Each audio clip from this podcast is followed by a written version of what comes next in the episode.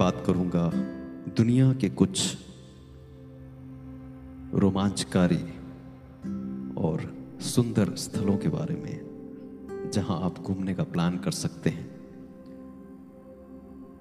तो सबसे पहले मैं बात करूँगा पाली के प्रमुख दर्शनीय स्थलों की जानकारी। तो सबसे पहले बाली के बारे में आपको बताऊँ कि यह द्वीप इंडोनेशिया का एक आकर्षित स्थान है।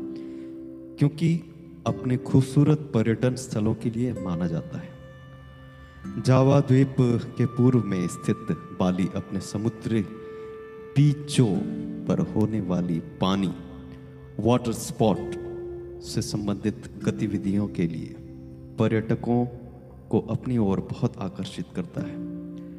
बाली द्वीप अपने सुगंधित चावल, स्वादिष्ट व्यंजन, आकर्षित समुद्र तटों बाली की कला संस्कृति और परंपराओं के लिए दुनिया भर में प्रसिद्ध है।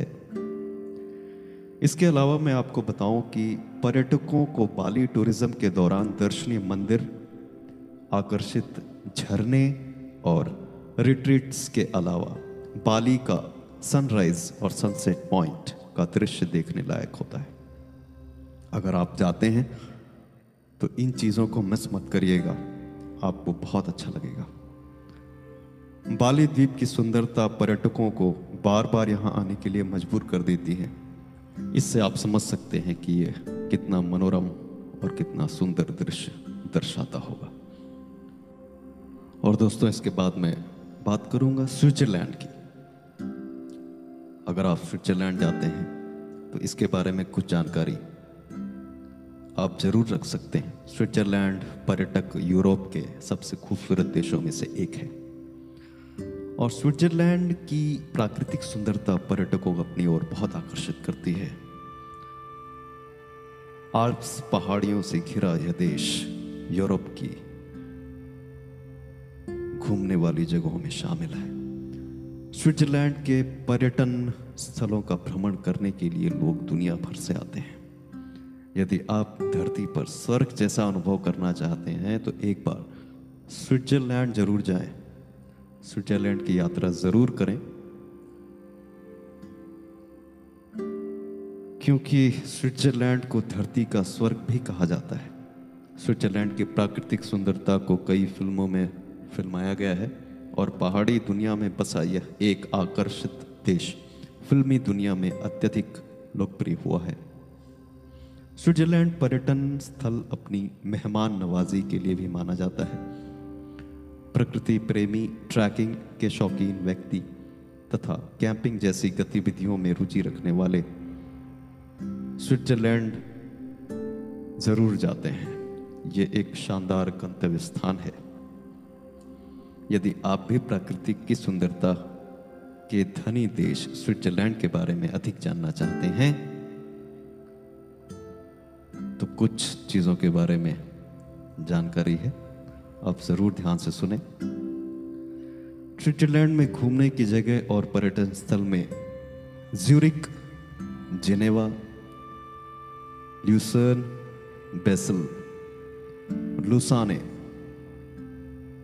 Zermatt, Lugano, Swiss National Park, Bern, the Rhine Falls, Oberhofen Castle और जुंगफ्रा जूच। ये जगह है। आप इन जगहों पर जाकर घूम सकते हैं और प्रकृति का मज़ा ले सकते हैं। तो स्विट्जरलैंड के बारे में मैंने आपको बताया। स्विट्जरलैंड का इतिहास चौथी शताब्दी का माना जाता है जब रोमन साम्राज्य का अंत हुआ। तब स्विट्जरलैंड कई साम्राज्य में बट गया। सन सत्रह में स्विट्जरलैंड, फ्रांस के अधीन आ गया और फ्रांस ने स्विट्जरलैंड में अपना संविधान बना लिया। परंतु यह संविधान भी ज़्यादा दिन तक नहीं चल पाया। आपकी जानकारी के लिए बता दें कि दो बार विश्व युद्ध होने के बाद भी स्विट्जरलैंड पर ज़्यादा खतरा नहीं आया और यह युद्ध ही एक अलग देश के रूप में अस्तित्व में आया। स्विट्जरलैंड अवकाश दिवस एक अगस्त को मनाया जाता है। इसी दिन स्विट्जरलैंड पूरी तरह से आज़ाद हो गया था। तो स्विट्जरलैंड की हिस्ट्री, कहानी, इसके बारे में कुछ चीज़ें आपको और बता दूँ। आपको बड़ा रोचक लगेगा, स्विट्जरलैंड की राजधानी बर्न है, जो कि सन 1848 में फेडरल सिटी का मान्यता प्राप्त शहर है। इंटरनेशनल सी एच एफ़ के रूप में स्विट्जरलैंड की मुद्रा स्विस फ्रैंक है। स्विट्जरलैंड की प्रमुख भाषाओं में जर्मनी, फ्रेंच और इतालवी भाषा शामिल है। इसके साथ ही स्विट्जरलैंड में अंग्रेज़ी बोलने वालों की संख्या भी बहुत अधिक है। स्विट्जरलैंड में दुनिया की सबसे अधिक चॉकलेट होती है।